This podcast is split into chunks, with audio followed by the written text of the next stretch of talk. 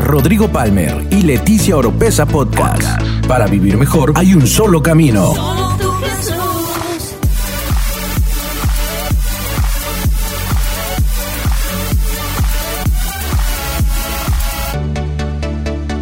Escucha todas las semanas la clave para tener una mejor vida. Una mejor vida. Y hoy le voy a hablar acerca de espere en la línea.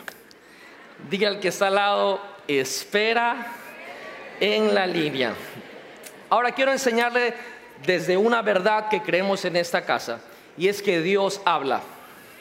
Lo voy a repetir una vez más, Dios habla. Y Dios le quiere hablar a usted. Es más, Dios le habla a usted.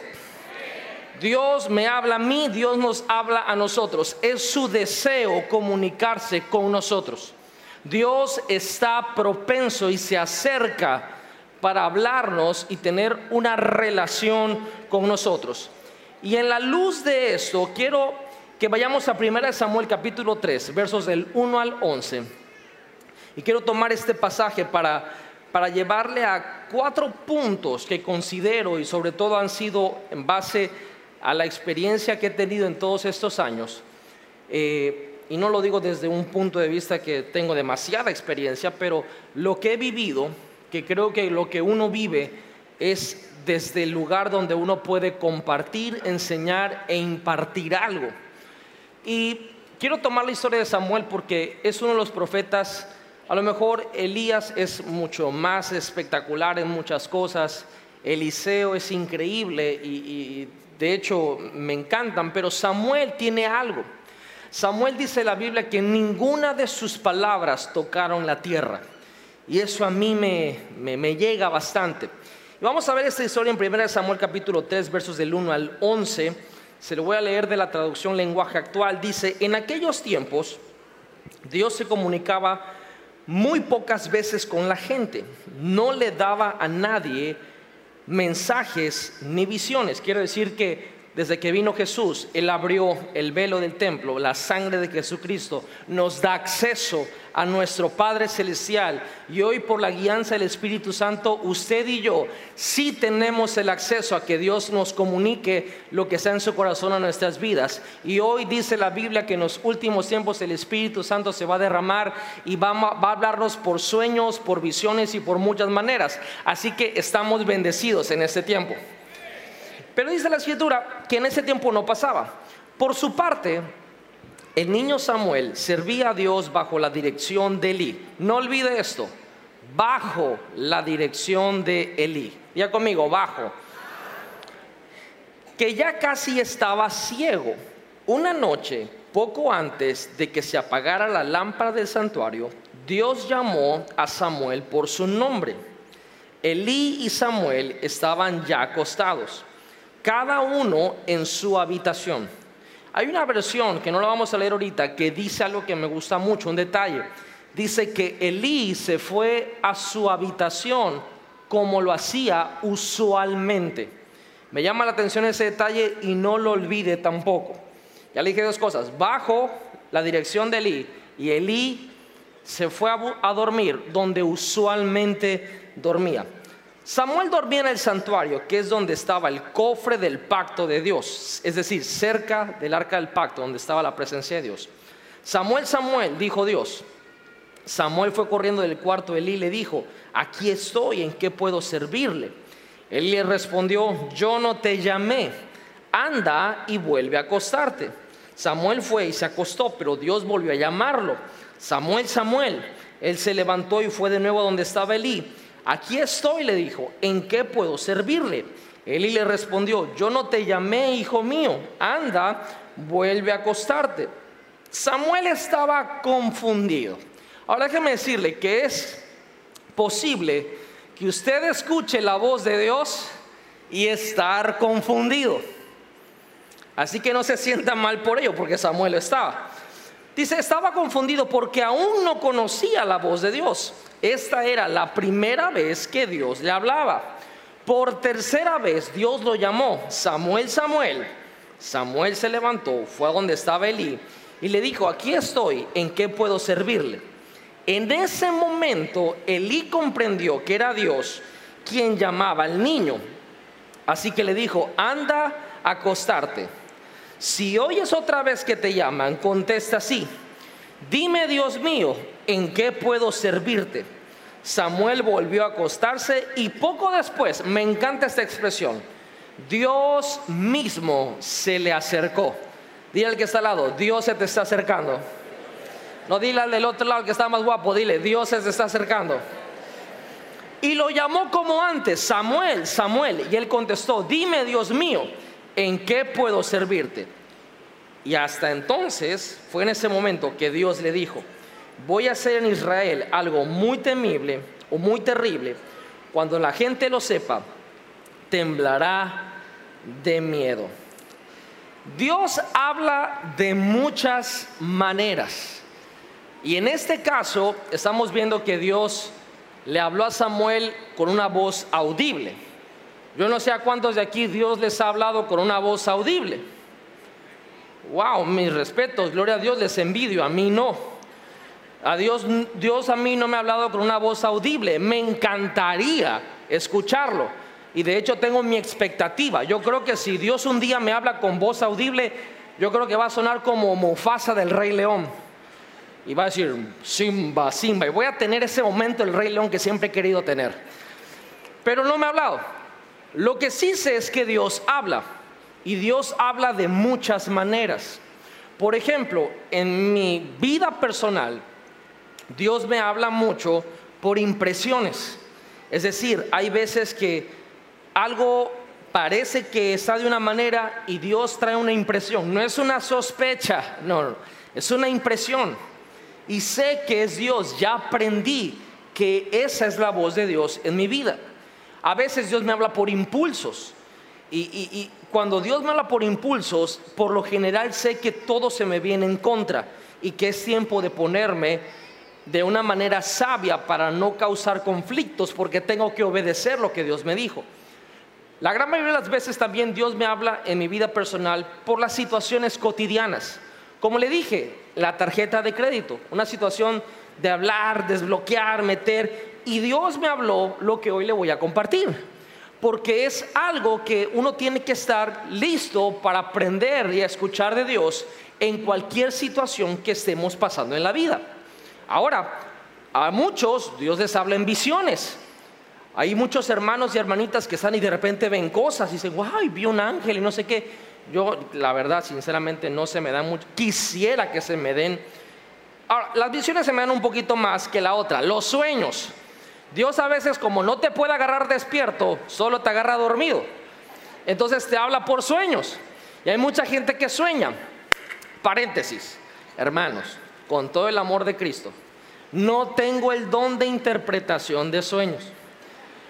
Lo digo porque muchos de ustedes aprecio su confianza y su fe en mí y vienen a contarme sus sueños con cara de, ¿qué significa, pastor?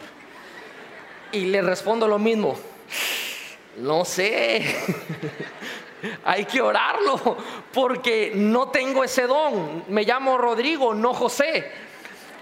Pero hay gente que sueña y cuidado cuando hay gente que cuando sueña, wow, de verdad Dios les habló. Y hay unos sueños bien raros que la iguana verde con la lengua naranja y los ojos amarillos.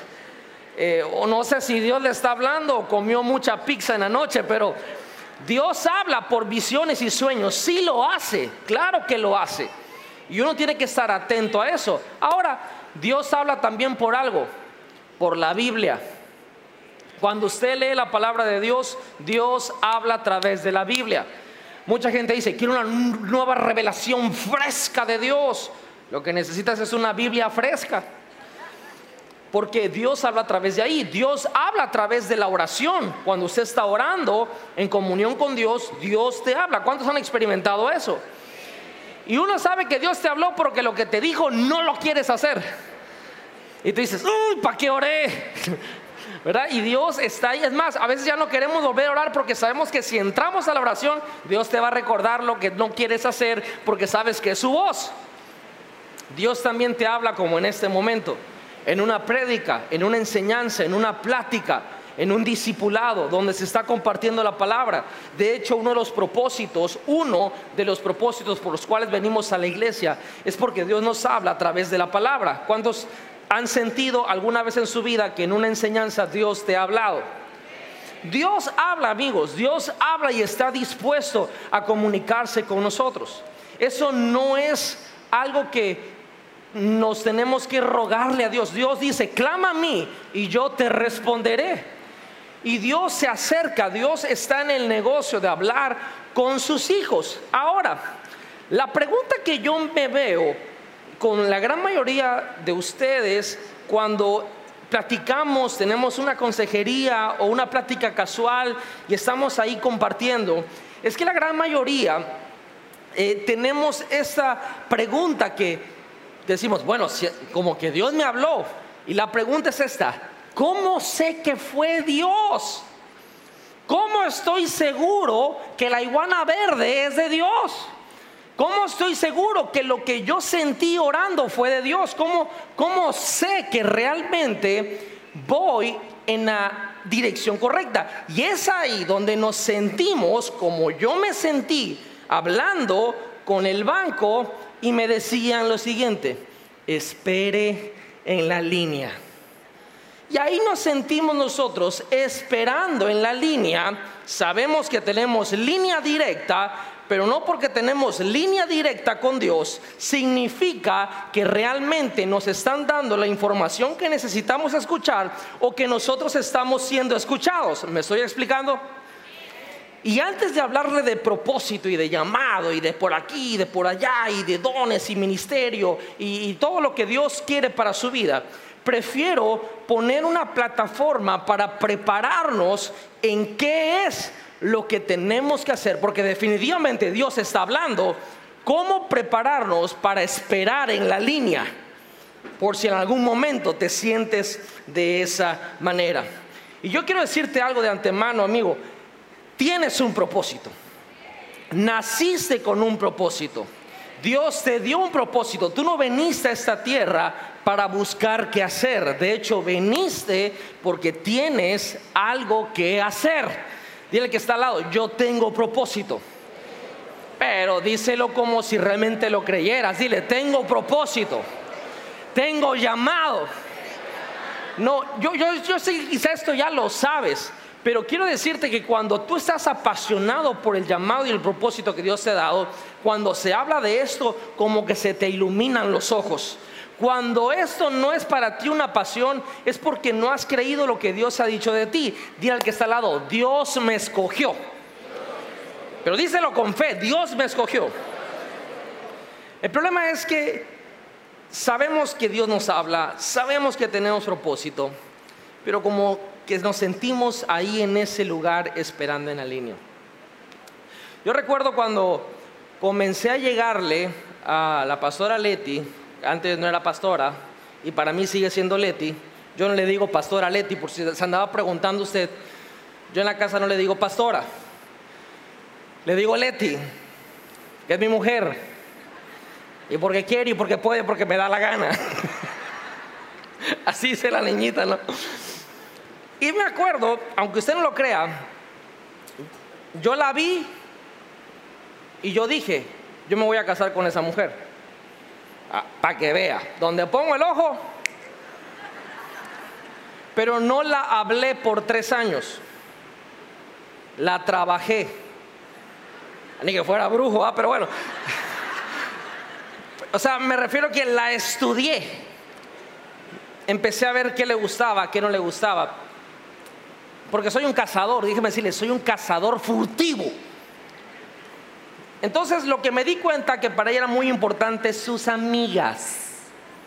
¿Sabe qué hice? Logré que sus amigas se volvieran mis mejores amigas.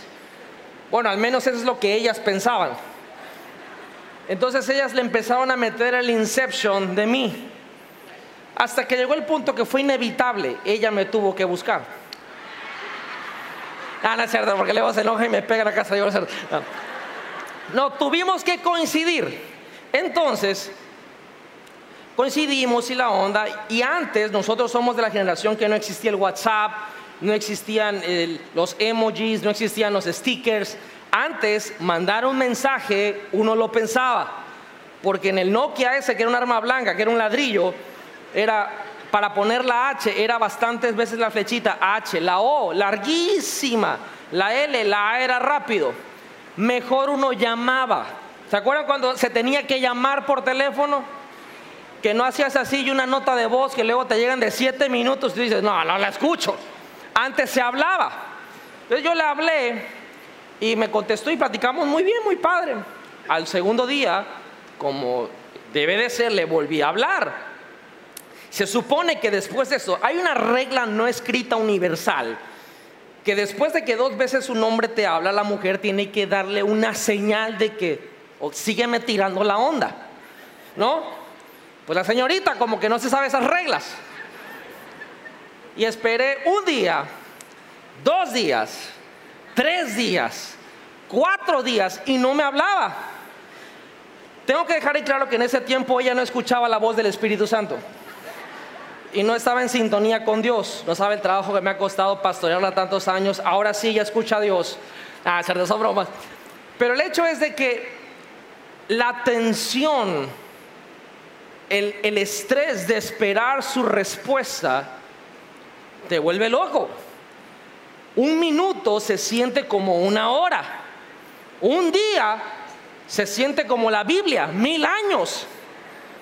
Se siente horrible. Y andas viendo si te, si te habla, si eso y el otro, porque tampoco te quieres ver como que muy jarioso, ¿verdad? Hasta que por fin se dio y bueno, ya pudimos hablar otra vez y, pues obviamente ¿qué le puedo decir, verdad? Dos hijos tenemos y estamos más enamorados que nunca y, y, ya no pregunte más porque, porque ¿cómo es que me dices? A mí no se me cose nada en la boca, La tensión de esperar es horrible. La cosa es que así nos sentimos con Dios sentimos que estamos en la línea esperando que Dios nos hable y que Dios nos dé instrucciones. Y hoy quiero proponerle un concepto un poco diferente. Yo creo que Dios ya habló y el que está esperando es Dios del otro lado, a que nosotros obedezcamos lo que Él ya dijo. Y hasta que obedezcamos lo que Él ya dijo, entonces Él va a continuar hablando. Más, le digo cómo fue que después de cuatro días volvimos a hablar porque yo la busqué. Muchas veces estamos esperando que Dios sea el que nos esté buscando cuando le recuerdo que los que tenemos necesidad de Dios somos nosotros. Lo voy a repetir una vez más. Los que tenemos la necesidad de estar con Dios somos nosotros. Lo voy a decir una vez más. Los que necesitamos a Dios somos usted y yo. Amén. Entonces, cada vez que nosotros estamos esperando en esa línea, quiero compartirle cuatro puntos que para mí han sido importantes, eh, los he identificado en mi vida y creo que le van a bendecir. Y primero, si estamos esperando en la línea, lo primero que tenemos que hacer es ponernos bajo autoridad, ponernos debajo de alguien. ¿Por qué razón?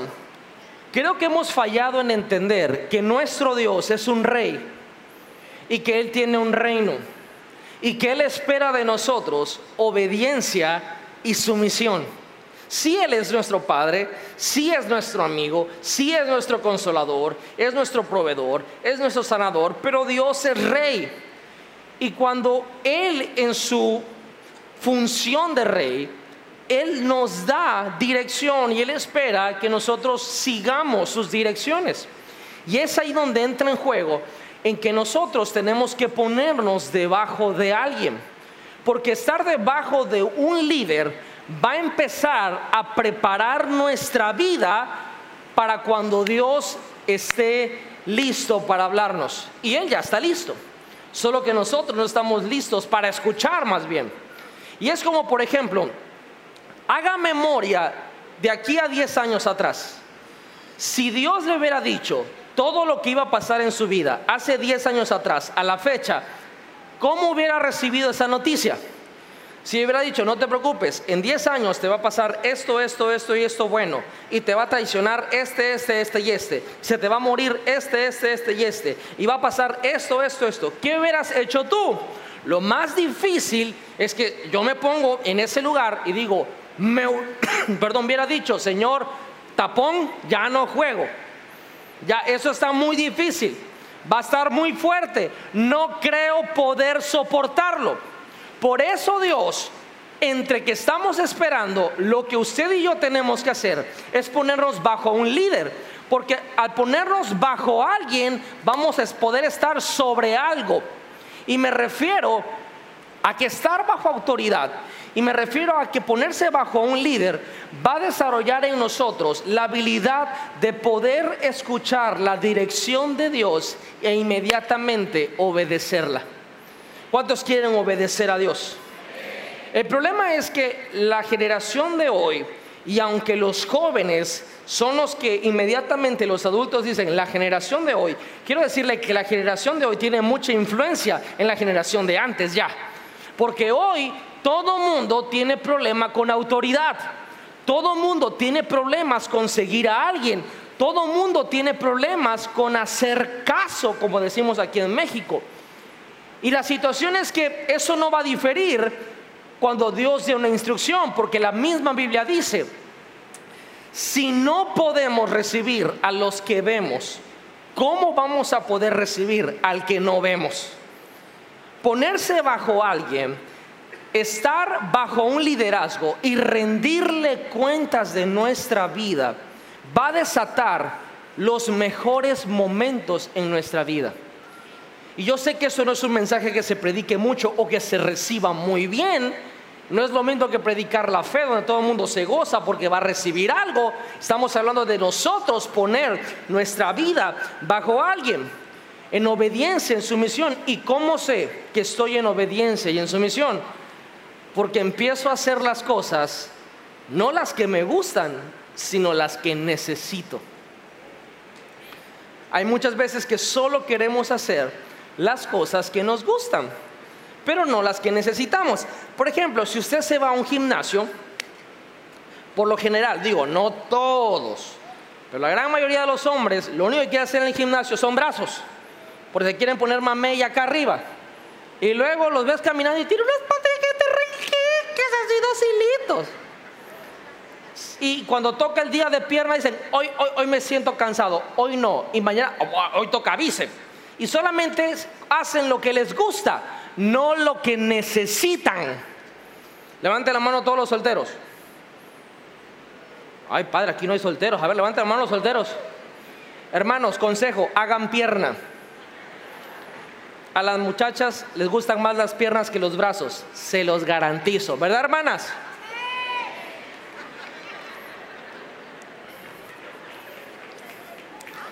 Ay, Señor, pero ni cómo ayudarles de verdad. Ay, Jesucristo. Dios está hablando. Habla, Cordero, que tu pueblo escucha. Hay un poder en estar debajo de alguien. Hay un orgullo que no vas a poder conquistar hasta que tú voluntariamente te pongas debajo de alguien. Hay ciertas instrucciones que no vas a poder seguir en tu vida hasta que tú te pongas debajo de alguien. El estar debajo de alguien en cuestión de oír a Dios y de estar en el propósito de Dios, para mí es vital. Las palabras más determinantes en mi vida que Dios me ha dado han sido porque soy debajo de alguien. Me encanta la historia de Samuel, porque la historia de Samuel empieza aún antes de su nacimiento, con su mamá Ana, la cual estaba en el templo, y estando en el templo, ella oraba porque era estéril y no podía tener hijos, y le dijo al Señor, dame un hijo y yo te lo voy a ofrecer a ti. Y una vez estaba orando tan fuerte que el sacerdote Eli pensó que estaba borracha. Imagínense qué tan duro estaba orando Ana. Y le dice, oye mujer, el templo no es para beber. Él dice, no, no, mi Señor, estoy orando a Dios que me dé un hijo. Y bueno, el sacerdote le dice, Dios lo va a hacer. Y Dios le da a su hijo Samuel y, Ana cumple con su promesa y lo pone en el templo con Elí. Y Samuel estuvo, como lo leímos, si se acuerdan lo que le dije que se le quedara primero, estuvo bajo la dirección de Elí 12 años. Diga conmigo, 12 años. Y luego Dios le habló. O sea, usted y yo nos quejamos porque le pedimos Dios, a Dios algo el domingo en la mañana y porque no nos habló el domingo en la noche, ya decimos, no, Dios no me ama, Dios no me quiere, la vida no es nada, todo esto apesta. Samuel estuvo debajo de la autoridad de Eli 12 años. 12 años. Y hasta después de 12 años Dios le habló. Ahora, no se expande, no quiero decir que Dios le va a hablar dentro de 12 años. Pero le estoy diciendo que antes de que Dios hable, uno tiene que estar debajo de alguien. No sé si me estoy explicando. Pero eso es importantísimo. ¿Cuántos quieren escuchar la voz de Dios clara? ¿Cuántos necesitan instrucciones de la voz de Dios en su vida? Póngase debajo de alguien. En esta casa le llamamos discipulado. Le llamamos mentorado. Le llamamos reconocer que no podemos solos y que necesitamos la ayuda de alguien que nos puede ayudar con enseñanza de la palabra, con consejos, con ministración y cuando el problema quizá supera el nivel espiritual, nos va a llevar con el líder que él está debajo y así sucesivamente y cualquier cosa pues lo mandamos al cielo y allá usted se arregla con Dios. Pero saber que estamos debajo de alguien desata un poder que usted va a estar luego sobre cosas que no ha podido conquistar en su vida. Vamos, se lo va a dar desde lo fuerte a Jesucristo. y hay algo que desata estar debajo de alguien. Y es que mientras tú estás debajo del liderazgo de otra persona, algo se desata en tu vida precioso que se llama el servicio. Y servir. Hoy que no, quiero que lo tome a mal, pero mucha gente llega a la iglesia, se sienta y escucha. Mi pregunta es, ¿y en qué le servimos a Dios? Dios nos da tanto, nosotros en qué le servimos. Y se va a dar cuenta que la gente que no está sirviéndole a Dios en alguna área, no está debajo de nadie. Eso sí, necesitan que Dios les hable, pero no se han puesto debajo de alguien, pero necesitan que Dios les hable. Pero no se han puesto debajo de alguien, pero necesitan que Dios les hable. No sé si me estoy explicando cuál es el problema, donde nos sentimos que estamos esperando en la línea, como yo con la tarjeta, cuando Dios nos está dando una enseñanza clara. ¿Quieres dejar de esperar en la, en la línea? Ponte debajo de alguien. Dos, alíñate a Dios. Ahora, esa es una frase célebre aquí en la iglesia. Sobre todo cuando, híjole, es que la verdad que estoy haciendo algo, alíñate, alíñate. Y de alguna manera pensamos que esa frase, alíñate a Dios, es como de un soldadito o algo así. Pero quiero llevarte a un punto más profundo de eso, porque alinearse a Dios tiene que ver con posición y tiene que ver con comunicación. Verá, la comunicación no es lo que dices, es cómo lo dices. Y de alguna manera nosotros desarrollamos algunas señas o un lenguaje corporal. Por ejemplo, la comunicación que yo tengo con mi esposa en mi matrimonio no es la misma que, teníamos hace 10 años, no es la misma que teníamos hace 5, ni siquiera creo que es la misma desde hace un año. De hecho, entre nosotros eh, hablamos y decimos que ya desarrollamos casi un idioma, no de verdad desarrollamos ciertas expresiones, ciertas palabras, cierto lenguaje, cierta entonación, que ya sabemos, si usted nos escucha hablar, que espero que nunca nos escucha hablar solos en el cuarto, va a pensar que dos minions están hablando, porque desarrollamos una forma entre español y minion y lenguas que ya entendemos lo que estamos diciendo quitamos distracciones. Me acuerdo cuando nació nuestra hija Valentina y era un bebé y la pusimos en nuestra sillita, bueno, su sillita de atrás. Y tan pronto la poníamos ahí, lloraba la niña como si la estuvieran matando. Y, yo me gusta platicar con, con Leti cuando estamos en el coche y de repente ella y yo nos desesperábamos, entonces ella tenía que pasarse atrás para calmar a la niña y yo trataba de hablar con ella y como que no sentía que no conectaba. Entonces tomamos la decisión que llore la niña y que aprenda. Y espero que la niña haya aprendido. Pero nuestra comunicación mejoró al empezar a quitar distracciones. De la misma manera, la comunicación en público. Tengo la, bendición de ser un comunicador de la palabra de Dios. Sí, soy predicador, si usted me quiere llamar así. Soy pastor, también hago la función. Pero comunico la palabra de Dios. Y por ejemplo, hay gente que viene al servicio como ahorita y están dormidos. Y la verdad le agradezco a Dios y me gozo porque significa que aquí encuentran la paz del Señor. Quizá no pudieron dormir toda la noche, pero ahorita dijeron, aquí como que sí, aquí sí me hallo. O a lo mejor están, ya entendí la revelación, están el domingo, el día que Dios descansó, dijo, pues si Dios descansó, yo también. Oiga, súbanle al clima. Gloria a Dios por eso. Gloria a Dios que, que puedes descansar aquí en el servicio. Pero hay un detalle, usted y yo no estamos conectando. O puedo decir, de mi parte, no estoy conectando con usted, porque le gana el sueño. No sé si me estoy explicando. Hay cosas, quizá puedo tener un buen mensaje, pero no tengo tan buena comunicación que no soy capaz de poder llevar a que pueda usted poner atención. Ahora, esa es mi responsabilidad como comunicador. Conozco muchos comunicadores que se quejan de la audiencia, pero la responsabilidad de la comunicación no está en la audiencia, está en el que comunica. Y eso aplica para Dios. Dios habla y Dios va a hablar siempre. Y la audiencia puede decir lo que sea, pero Dios va a seguir hablando. No sé si me estoy explicando. La comunicación con mi familia, nosotros tenemos una regla y la regla es que cuando estamos comiendo no hay teléfonos, no hay Nintendo Switch, no hay iPads, no hay ningún dispositivo digital que vaya a quitar que podamos, que podamos hablar. Ahora, le confieso, muchas veces yo he sacado el teléfono y ahí salen los tres y me dicen, papá, en la mesa no se usan teléfonos. Solo porque yo lo dije. A veces mi hijo saca sus audífonos y, su mamá le dice, Rodri, ¿en qué quedamos? Quitamos distracciones para poder comunicarnos mejor. ¿Me, está siguiendo en esta, en esta tarde? Ahora, ¿por qué va a ser diferente con Dios? Si usted y yo queremos dejar de esperar en la línea y comunicarnos bien con Dios, tan fácil como quitar las distracciones que tenemos en medio para poder comunicarnos con Dios para poder estar en la misma línea con Dios. Aquí quiero llevarle un contraste que hay o que hubo entre Samuel y Elí. Y en esta ocasión vamos a ver dos lugares que como le mencioné al principio, que la Biblia menciona.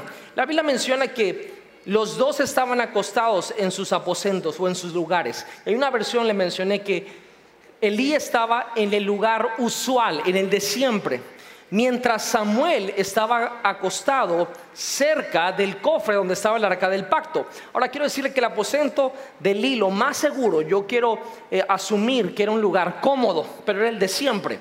Samuel, lo más seguro es que estaba acostado en el suelo, pero estaba cerca de la presencia de Dios, próximo a la presencia de Dios.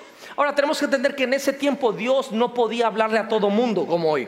De hecho, Hebreos capítulo 1, versos 1 y 2 dice lo siguiente, hace mucho, mucho tiempo, los profetas comunicaron el mensaje de Dios a nuestros antepasados. Lo hicieron muchas veces y de muchas maneras, pero ahora, en estos últimos tiempos, Dios nos los ha comunicado por medio de su Hijo, porque por medio del Dios creó todo el universo y lo hizo dueño de todas las cosas. Dios antes hablaba solo por profetas. Hoy tengo que dejar bien en claro, Jesucristo por su sacrificio abrió, rasgó el templo, el velo del templo, y hoy usted y yo tenemos entrada al trono de la divina gracia por el sacrificio de Jesús. Y con solamente decir, Padre, en el nombre de Jesús, usted y yo tenemos acceso a Dios. Pero, perdón, Elí no sabía que Dios estaba a punto de hacerlo a un lado porque ya no podía comunicar el mensaje del corazón de Dios. ¿Por qué? Y tenemos que hacer un trasfondo y un contexto en la historia en 1 Samuel capítulo 1 y versículo, capítulo 2 también. Elí tenía dos hijos, Ovni y Fines. Y esos dos eran unas joyas de la corona. O sea, Ovni y Fines eran terribles, eran la pata de Judas. Estos dos personajes se robaban los sacrificios. Hace cuenta que la gente traía un becerro para ofrendarlo a Dios y eso se robaban la carne y la escogían y hacían de todo y agarraban muchachas y era, y era un show. Y Dios le había dicho a Elí de ellos. Y Elí les decía que cambiaran, pero nunca tomó una acción determinante. Y sus hijos se convirtieron en una distracción en su comunicación con Dios. Lo desalinearon. Entonces Dios iba a cambiar a Elí por Samuel, porque Elí ya no tenía visión, ya no podía escuchar eso. Dios le habla a Samuel y donde Dios le habla a Samuel, le habla porque él estaba próximo a la presencia de Dios. Lo más seguro que ese lugar estaba incómodo. Y mi pregunta es, ¿qué tan dispuestos estamos a comprometer nuestra comodidad con tal de estar cerca de la presencia de Dios? Porque hoy queremos que Dios nos hable desde nuestra comodidad. Y quiero decirle, hermano, que Dios no nos va a hablar de nuestra comodidad. Dios le va a hablar al que esté al que esté dispuesto a sacrificar su comodidad con tal de estar próximo a su presencia. El que él se dé cuenta que tiene una iniciativa para poder escucharlo a él. Y Samuel era ese niño. A los 12 años no estaba en una cama, lo más seguro es que estaba en un suelo, aunque tenía una cama. Pero él prefería dormir cerca de la presencia de Dios. Y es ahí donde Dios lo vio cerca y lo comenzó a llamar. Muchos de nosotros en nuestra vida tenemos ambientes que nos desalinean de la comunicación y de lo que Dios quiere hablarnos en nuestras vidas. Y esos ambientes no necesariamente son malos, pero sí están interfiriendo con esa comunicación que Dios quiere tener con nosotros. Eh, no sé si ustedes recuerdan, Caín se va a acordar muy bien porque yo tengo en la mente siempre que, me acuerdo de esto de él salieron antes que hoy tenemos smartphones o teléfonos inteligentes, todo el mundo, ¿va? Eh, Samsung, iPhones, Huawei o cómo se dice. Bueno, y todo eso. Antes habían variedades, pero sacaron aquí en México los famosos Nextel. ¿Cuántos se acuerdan de los Nextel? A ver, levante la mano a la generación Nextel. Lo siento, lo siento, lo siento. Ok, va. Ahora, mire. Esos teléfonos Nextel, la onda que tenían es que tú pagabas una cantidad y era un radio. Y le podías hablar a cualquier persona ilimitadamente. La onda era la siguiente, que no lo podías callar ni mutear. O sea, estabas ahí platicando y de repente, oye, estás ahí. No, o sea, no, querías hablar con esa persona. O sea, antes ahí no lo podías dejar en visto, sino que... Yo me acuerdo de ese sonido porque el pastor Carlos tenía uno, el pastor Edgar tenía otro, y luego más empezaron a tenerlo y era un por todos lados. Y me acuerdo que entre ellos se jugaban bastante y a veces antes el pastor Tito, antes de que estuviera bien delante de Dios, él estaba haciendo testimonio el pastor Carlos no molestaba en la noche. Y cuando salía le decía, Tito, ¿qué haces? Sabíamos que estaba en una disco. ¿Qué haces? Ya regresa. Tito, quítale las manos de encima. Y le empezaba a decir. Ahora, ¿para qué rayos el pastor Tito se compró ese teléfono? Al comprar ese teléfono se puso en la posición de que el pastor Carlos lo interrumpiera en lo que estuviera haciendo. ¿Me está siguiendo? ¿Qué tanto usted y yo nos hemos puesto en la posición para que Dios interrumpa nuestras vidas? Eso es estar próximo a Dios. Esa es la incomodidad, entre comillas, de estar cerca de Dios. Cuando estás cerca de Dios y estás a punto de dar un mal paso, suena el nextel espiritual. Y Dios te dice, ahí ni te metas. Oh. Y ni voltees a ver. Órale, no sé. Ahí mejor Michael Jackson. O sea, no te pones en una posición. Alinearse a Dios es estar en posición y en comunicación.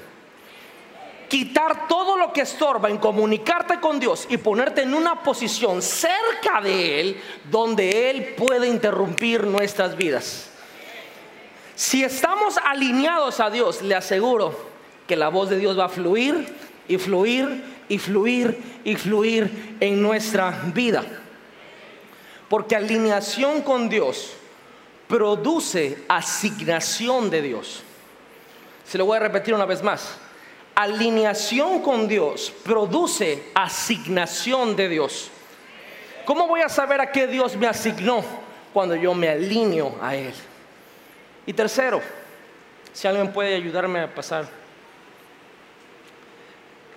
Le dije, primeramente, póngase debajo de alguien. Segundo, alínate con Dios. Y tercero, Va a sonar raro esto, pero... Y lo estoy tomando de la historia. Acuéstate en tu lugar. ¿Y qué significa esto? La palabra clave aquí es contentamiento. Y cuando digo contentamiento, no digo que la persona está contenta y satisfecha, no.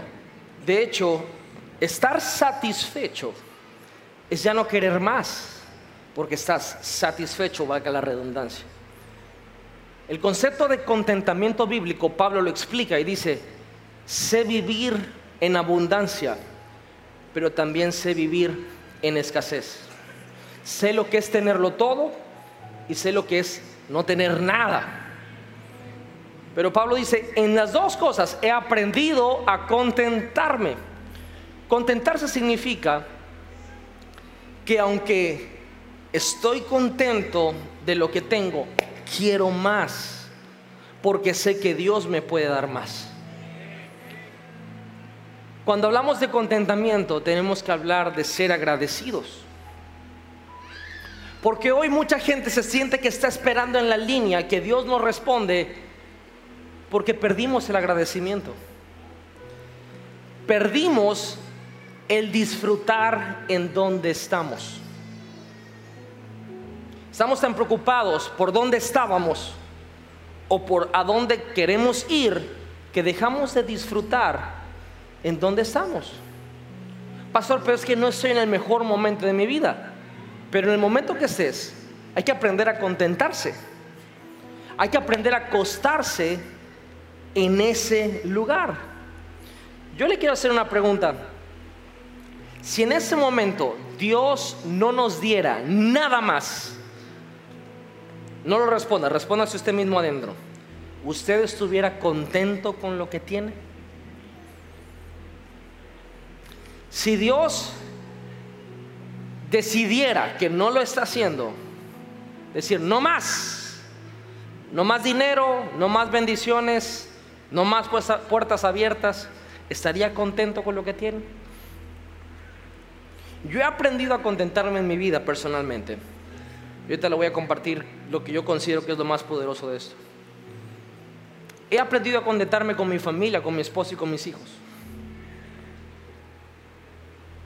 Estoy feliz por lo que tenemos, pero sé que en mi familia todavía podemos ser mejor. Mi matrimonio puede ser mejor. Mis hijos, mi relación con ellos pueden ser mucho mejor, pero estoy contento por donde estamos. Estoy contento con el ministerio que Dios nos ha dado aquí en NGI. Sé que hay más, por supuesto que hay más. No estoy satisfecho, pero estoy contento. Y estoy disfrutando cada momento. Hay que aprender a estar contentos con nuestras finanzas. No, pastor, ahí ya, me perdió. Yo quiero más. Sí, va a haber más. Pero hasta que no esté agradecido con lo que tiene y aprender a disfrutar lo que ya está, Dios no va a hablar lo que viene. Porque no nos estamos acostando en nuestro lugar. Ahora recuerde cuál era el lugar de Samuel. Cerca, próximo a la presencia de Dios. El verso 8 y el verso 9 dicen lo siguiente. Por tercera vez Dios, Dios lo llamó, Samuel, Samuel. Samuel se levantó, fue donde estaba Elí y le dijo, aquí estoy, ¿en qué puedo servirle? En ese momento Elí comprendió que era Dios quien llamaba al niño, así que le dijo, anda a acostarte. Si oyes otra vez que te llaman, contesta así, dime Dios mío, ¿en qué puedo servirte? Y Samuel volvió a acostarse ahí en ese lugar donde él había decidido hacerlo, próximo a la presencia de Dios. Leyendo este pasaje me di cuenta de algo que, que de alguna manera el Espíritu Santo me hizo ver en mi vida. Que Samuel no buscó el llamado de Dios. El llamado de Dios buscó a Samuel. Lo voy a decir una vez más. Samuel no buscó ser llamado el profeta donde sus palabras no tocaban tierra. No lo buscó. Lo que buscó a Samuel fue el llamado de Dios. ¿Por qué? Porque estaba acostado en su lugar. ¿Y a qué me refiero con esto? Acostarte en tu lugar significa lo siguiente. Sé tú.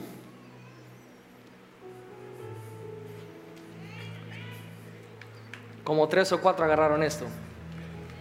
Pero, pero, mire bien, la comparación nos está matando. Nos está acabando.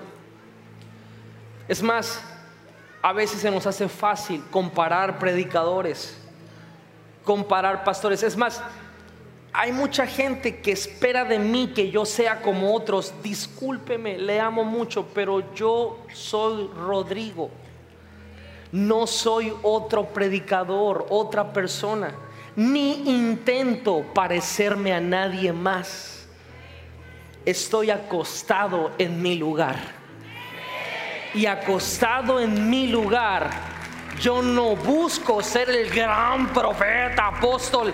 Ese llamado, si a Dios le ha placido escogerme para eso, ese llamado me va a buscar a mí. El problema hoy de la onda cristiana es que todo el mundo quiere ser reconocido y tener nombres y títulos y por todos lados. Y gloria a Dios por los, por, por los cinco ministerios. Creemos en esta casa en eso, los honramos. Pero deja de buscar título y deja que Dios y su llamado te busque a ti. Sé tú con tu esencia. Ay, es que eh, no esperes que yo ni sea, ni me vista, ni hable como otra persona, porque no va a pasar. Yo soy yo. Ahora, eso no significa que ese yo se queda así. Dios se va a encargar de circuncidar lo que hace, lo que sobra y de poner lo que hace falta. Eso sí te lo garantizo. Dios se va a encargar de transformarte.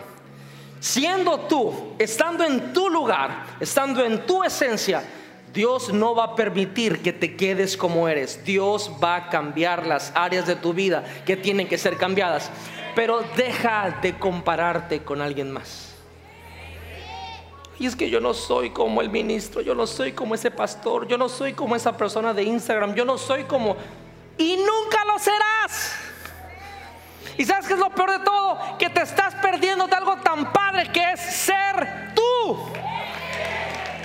Ser tú. Ay, es que tú no hablas como fulano, es que tú no cantas como un fungana, es que tú no, tú no enseñas como fungana y nunca voy a poder hacerlo.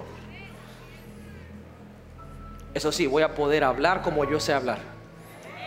Voy a poder predicar como Dios me dice que predique voy a poder vivir como Dios me enseña que yo vive.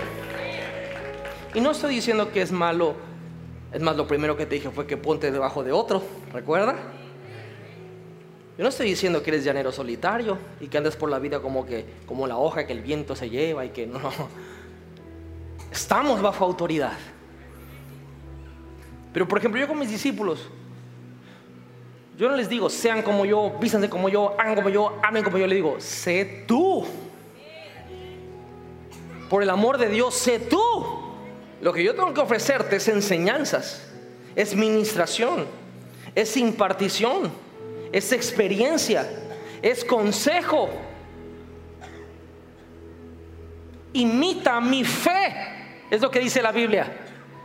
Imita la fe de tu pastor. Pero no andas imitando cómo se corta el pelo. Bueno, si lo quieres imitar, gloria a Dios. No imites cómo habla, no imites cómo predica, no imites cómo se viste, no imites, imita su fe. No tiene nada de malo imitar las otras cosas, pero lo que la Biblia nos manda es imitar su fe, porque eso sí vale la pena. Imítame el que he creído cuando todos han dudado de mí. Eso sí, imítamelo. Imítame que no me he rendido cuando todos me han dicho inclusive que soy el diablo. Imítame que cuando Dios me dice algo, no hay nada que me pare para seguir en eso. Eso sí, imítame. Pero por ejemplo, si me pinta el pelo de verde, al rato hay como 20 con el pelo pintado de verde. Dicen, tengan cuidado, pastor, porque la gente cómo lo sigue. No, no te, no te equivoques, no me siguen. Quieren solamente imitar lo que les conviene, pero no imitan lo que vale la pena.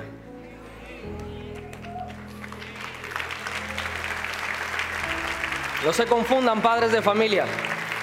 Porque si, si me imitaran y me siguieran realmente, uy, la vida de esos muchachos no estuvieran como está.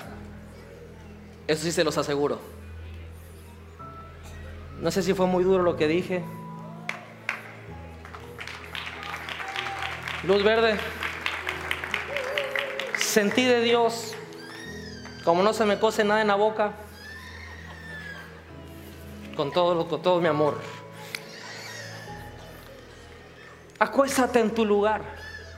Samuel ahí estaba, acostadito, en el suelo quizás, pero cerca de la presencia. Y Elí estaba acostado allá donde siempre se acostaba. Usualmente ahí lo hacía. Ojo, no quiero que nadie se me ofenda con esto. Pero si tú solamente vienes el domingo y eso es todo lo que usualmente haces, no esperes que Dios te hable más de la cuenta. Y no estoy diciendo que Dios no te va a hablar, Dios te va a hablar. Yo no estoy diciendo que no. Pero si usualmente haces lo mismo y lo mismo y lo mismo, yo veo, el panorama y veo que Samuel tenía cuarto, tenía habitación, vivía ahí. Pero por alguna razón, obviamente guiado por el Espíritu Santo, Samuel dijo, como que me dan ganas de dormir más cerca de la presencia. Es un poco incómodo, pero no sé, no entiendo por qué, pero voy a dormir acá. Dios le habló. Tú no eres como los demás yo, creo que no me escucharon. Dije, tú no eres como los demás. Lo voy a repetir una vez más porque siento que esta declaración es profética. Tú no eres como los demás.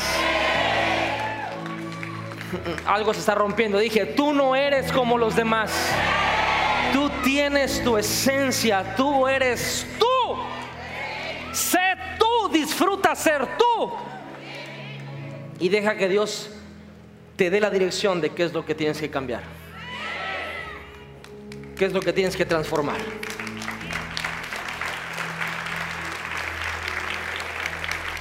Y por último,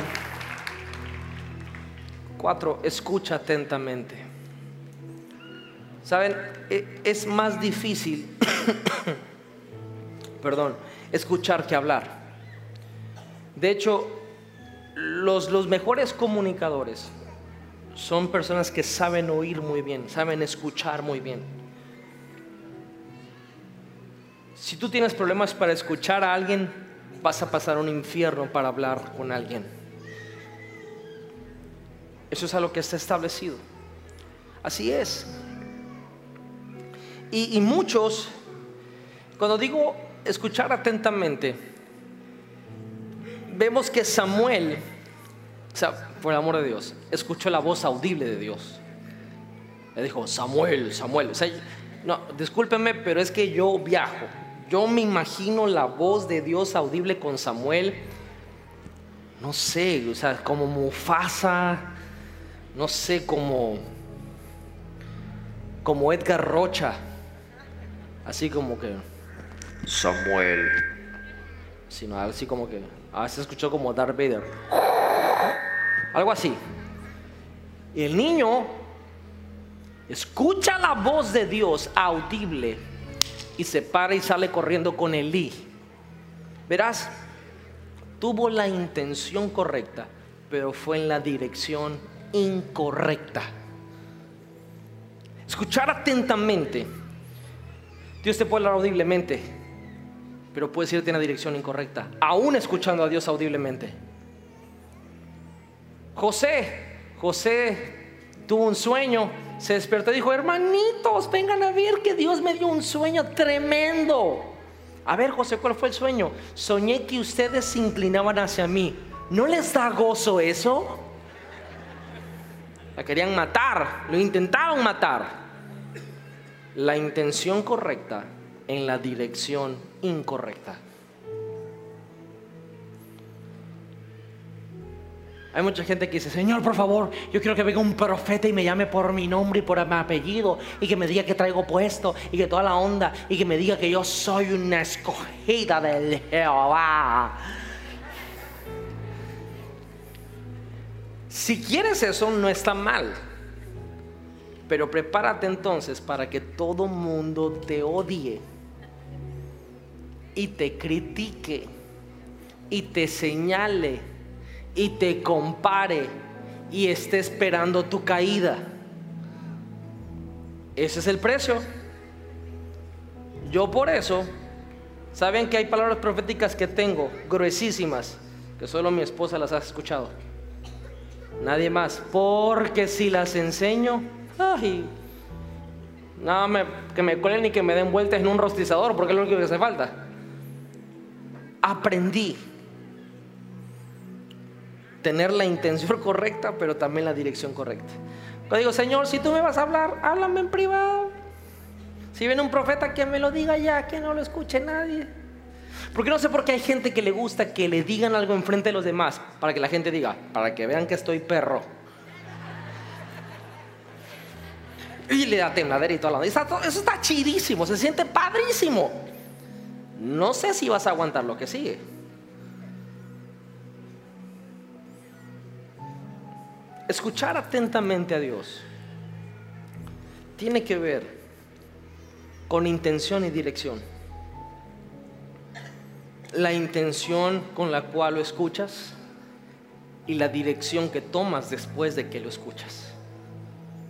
Samuel fue en la dirección incorrecta y Elí le dijo, muchacho, cuando vuelvas a escuchar que te hablan, no vengas acá, quédate ahí ve acuéstate otra vez en tu lugar. Y cuando lo escuches, di, Señor Dios mío, háblame que tu siervo escucha. Cuando Samuel comenzó a escuchar atentamente, entonces Dios comenzó a soltar la palabra. Y le dijo, o sea, si vemos el versículo 11, la verdad suena como que Dios le picaba por hablar. Eh, yo me imagino a Dios así, Samuel, Samuel. salía corriendo. Este,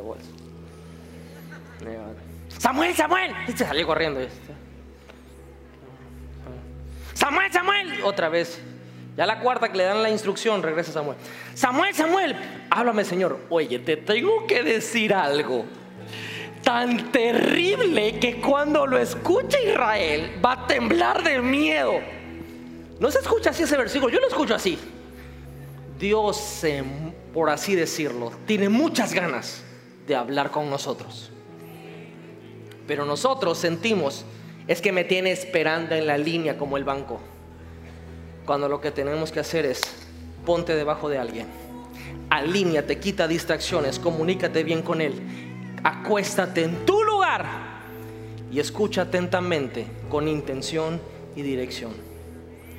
Entonces, podremos decir que hablemos de propósito y hablemos de llamados y hablemos de todo eso tan hermoso. Quiero poner esta plataforma donde tú y yo nos preparemos para que Dios diga, dígame sus nombres. Franco, diga, diga, Franco, Franco. Y Franco no salga corriendo, sino que Franco diga, sí señor, cuéntamelo todo. Y Dios tenga la confianza de decirte, voy a hacer esto contigo. Y va a estar dificilísimo, pero juntos lo vamos a hacer. Y yo te voy a llevar acá y voy a hacer esto acá y voy a destruir a tus enemigos y voy a levantarte y te va a costar mucho porque vas a tener que morir a esto, esto y esto. Y tú dices, venga, venga, venga, venga. Yo no sé si ustedes están emocionados porque es lo que Dios quiere hacer con usted. Pero para poder entender lo que Dios quiere hacer con nosotros, tenemos que prepararnos para eso. Y esta, desde mi humilde opinión, es la forma en que yo me he preparado. Estando debajo de alguien, alineándome con Dios, quitando las distracciones de su comunicación entre Él y yo, siendo yo y estando contento con lo que tengo y escuchando atentamente, con intención y dirección. Hay veces que gente se acerca y Dios me habla muchas cosas y solo les digo el 30% porque sé que el otro 70% no se dice. Porque en vez de traer edificación, traería vergüenza a la vida de esa persona.